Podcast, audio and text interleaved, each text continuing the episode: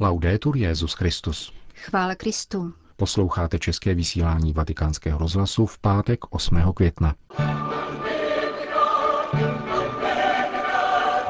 Papež František dnes kázal o tom, jak Duch Svatý tiší spory a působí jednomyslnost. Tiskové středisko svatého stolce zveřejnilo program červencové apoštolské cesty svatého otce do Ekvádoru, Bolívie a Paraguaje. O roli sportu hovořil Petrův nástupce na setkání se sedmi tisíci členy italské tenisové federace. To jsou hlavní témata našeho dnešního pořadu, kterým provázejí Milan Glázer a Jana Gruberová.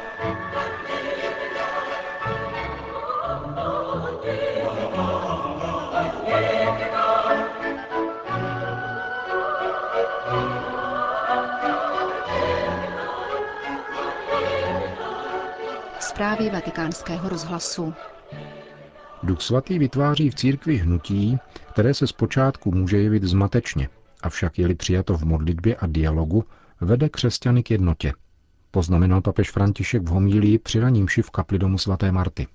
Neznámý Bůh hýbe vodami církve a pokaždé, když se k tomu křesťané, počínaje apoštoly, postavili zpříma a v dialogu, aniž by vytvářeli interní kliky a úklady, vždycky vnuknutím ducha svatého pochopili, jak správně jednat. František takto komentoval liturgické čtení ze skutků a poštolů, které líčí znepokojení a střety, které prožívala prvotní křesťanská obec. Dnešní úryvek podává, jak první jeruzalémský církevní sněm po počátečních třenicích stanovil několik jednoduchých pravidel, která měly zachovávat nový konvertité k evangeliu. Problém spočíval v tom, řekl papež, že vzplanula interní konfrontace se skupinou křesťanů trochu ze strachu uzavřených a lpících na zákonu, kteří chtěli uložit novým křesťanům zachovávání předpisů judaismu. Pavel Starsu a poštol pohanů se však proti tomu rozhodně postavil.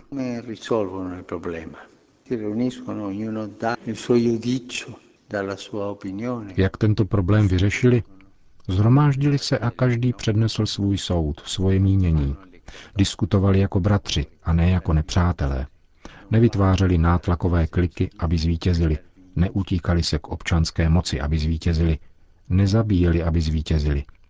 Jdou cestou modlitby a dialogu. Ti, kteří měli protichůdné názory, vedli dialog a dohodli se. To je dílo Ducha Svatého.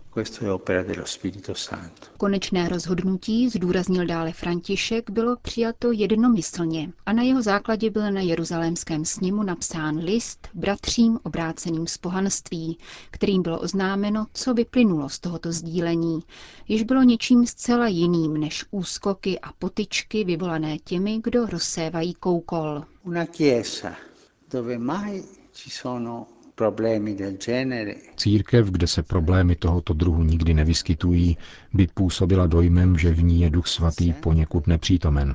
A v církvi, kde se stále diskutuje, tvoří se kliky a bratři se vzájemně podrážejí, tam Duch Svatý není. Duch Svatý je tím, kdo vytváří novost, dává situaci do pohybu, aby se postoupilo dál. Plodí moudrost přislíbenou Ježíšem. On vás naučí. Duch uvádí do pohybu a on také nakonec vytváří harmonickou jednotu mezi všemi.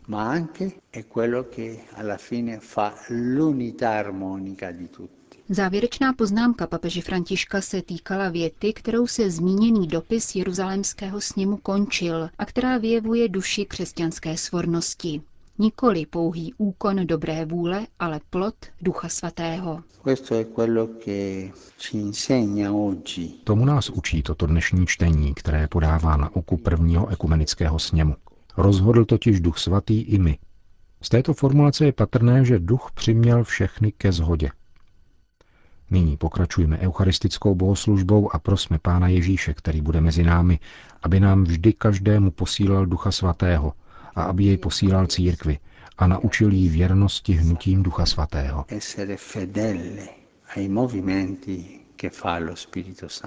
Končil papež František dnešní homílí v domu svaté Marty.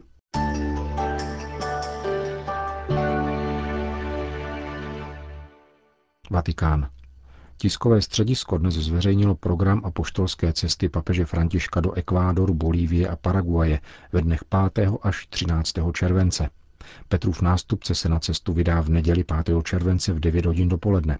Pastorační návštěva začne v Ekvádoru. Ve středu 8. července se papež přesune do Bolívie a v pátek 10. července do Paraguaje. Odtud se papež vydá na zpáteční cestu v neděli 12. července v 19 hodin. Do Říma se vrátí v pondělí 13. července ve 13.45. Petrův nástupce pronese celkem 21 různých promluv, z čehož bude pět homílí během slavení Eucharistie. V každé zemi se kromě oficiálních ceremonií na státní úrovni budou konat setkání s jednotlivými biskupskými konferencemi a potom s místním klérem, řeholníky, řeholnicemi a seminaristy. V Ekvádoru se v úterý 7. července papež setká se světem školství a univerzit. V Bolívii proběhne ve středu 8. července setkání s občanskými představiteli a ve čtvrtek 9. července se tam papež zúčastní druhého světového setkání lidových hnutí. V Paraguaji se papež v sobotu 11. července setká s představiteli občanské společnosti. V neděli 12. července odpoledne pak papežova pastorační návštěva vyvrcholí setkáním s mládeží. Jednotlivé události a poštolské cesty papeže Františka do Latinské Ameriky budou vzhledem k Evropě časově posunuty. V Ekvádoru je o 6 hodin méně než u nás, zatímco v Bolívii a Paraguaji o 5 hodin méně.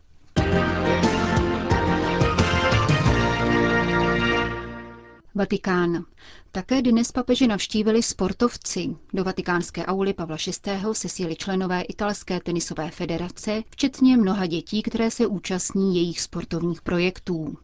Petrův nástupce se ve své promluvě zaměřil na výchovnou hodnotu sportu. In diverse occasioni ho parlato dello sport při různých příležitostech jsem již mluvil o sportu jako výchovné cestě a dnes bych to rád zopakoval. Pro děti, dospívající mládež a mladé lidi existují tři základní výchovné pilíře. Výchova ve škole a rodině, sport a práce. Pokud žádný z nich nechybí, nastávají podmínky pro rozvoj plného autentického života a zároveň se brání vytváření závislostí, které vedou k otravě a záhubě existence. Církev se o sport zajímá proto, že jí záleží na člověku, pokračoval papež. Zároveň uznává, že sportovní činnost ovlivňuje osobní formaci, vztahy a duchovní život. Sportovci mají být následování hodnými vzory a nikoli podléhat tlaku zkratkovitého jednání, jakým je ku příkladu doping, připomenul dále římský biskup.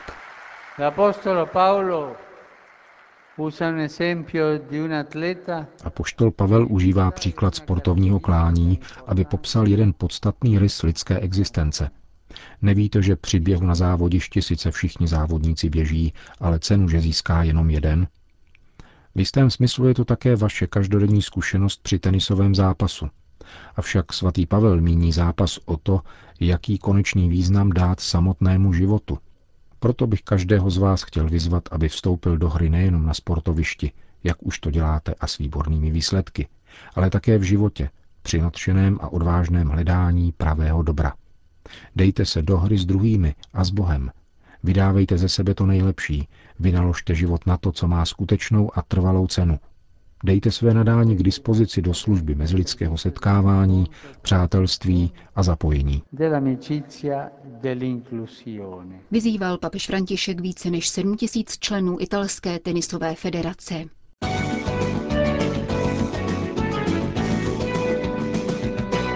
Vatikán. Jak dnes informoval svatý stolec, papež František ve čtvrtek odpoledne soukromně přijal asi 100 členů skupinu pastorů evangelikálních církví pentekostálního směru. Delegaci vedl pastor letniční církve Giovanni Traetino, jehož komunitu v jeho italské kazertě papež loni v létě navštívil. Pastoři pocházející z různých částí světa projevili touhu po setkání s papežem Františkem, které proběhlo v salonku vatikánské auly Pavla VI. Papeže na schůzku, která se vyznačovala velkou srdečností a duchem modlitby za jednotu, doprovodil kardinál Kurt Koch, předseda Papežské rady pro jednotu křesťanů.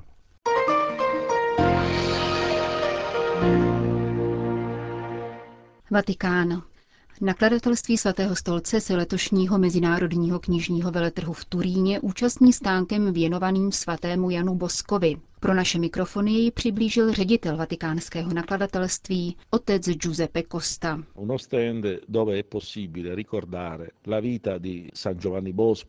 Náš stánek připomíná život svatého Jana Boska, patrona nakladatelů, v roce 200. výročí jeho narození. Byl to velký světec, kterého poutala láska ke svatému otci a tudíž Vatikánu. Don Bosco vkládal značnou víru do knižní produkce a komunikace. Rozlišoval knihy na dobré a špatné a usiloval o to, aby převážily dobré knihy, myšlenky a hodnoty. Vatikánské nakladatelství na turínském veletrhu představí řadu nových titulů.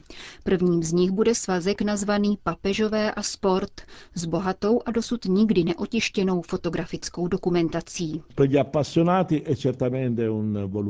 Pro ctitele sportu je to jistě dílo vysoké hodnoty. Myslím, že ve chvíli, kdy italský sport prochází velkými obtížemi, neškodí uvažovat nad poselstvím katolicismu ze sportovního hlediska. Připomínka sportovců a jejich setkání s papeži se mi jeví jako pozitivní. Říká otec Kosta. Zvláštní místo ve vatikánském knižním stánku letos zaujmou homílie papeže Františka z domu svaté Marty a také veškerá knižní produkce Josefa Ratzingera, vzhledem k tomu, že Německo je hostem již 28. ročníku turínského knižního veletrhu.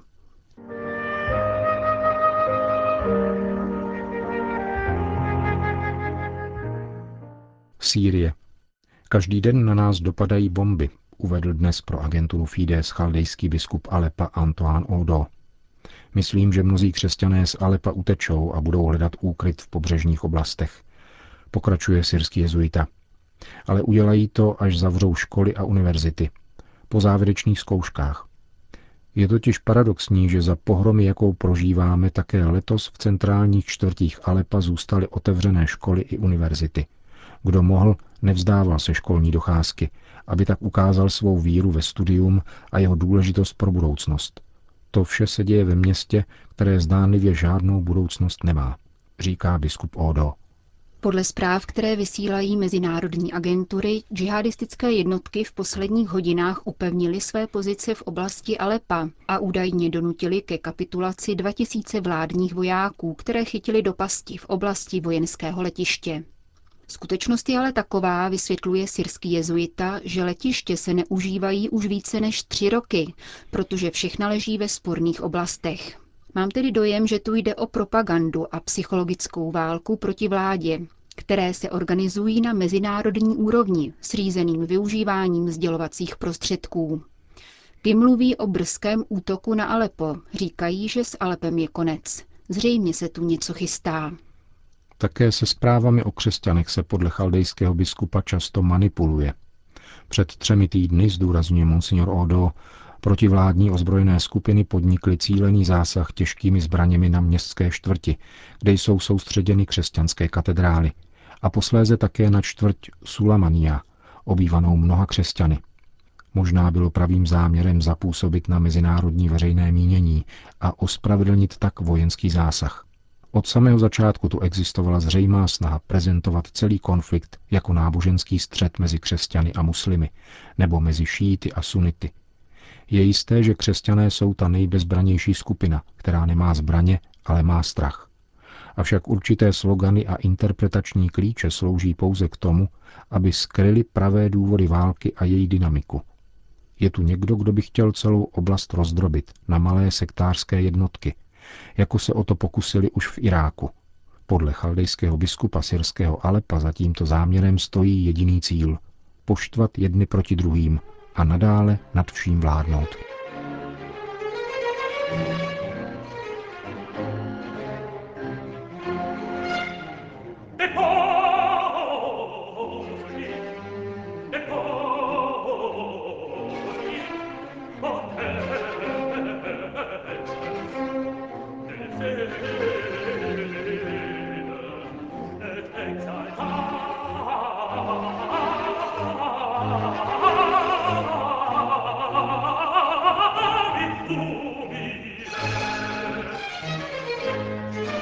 Končíme české vysílání vatikánského rozhlasu. Chvála Kristu. Laudetur Jezus Christus.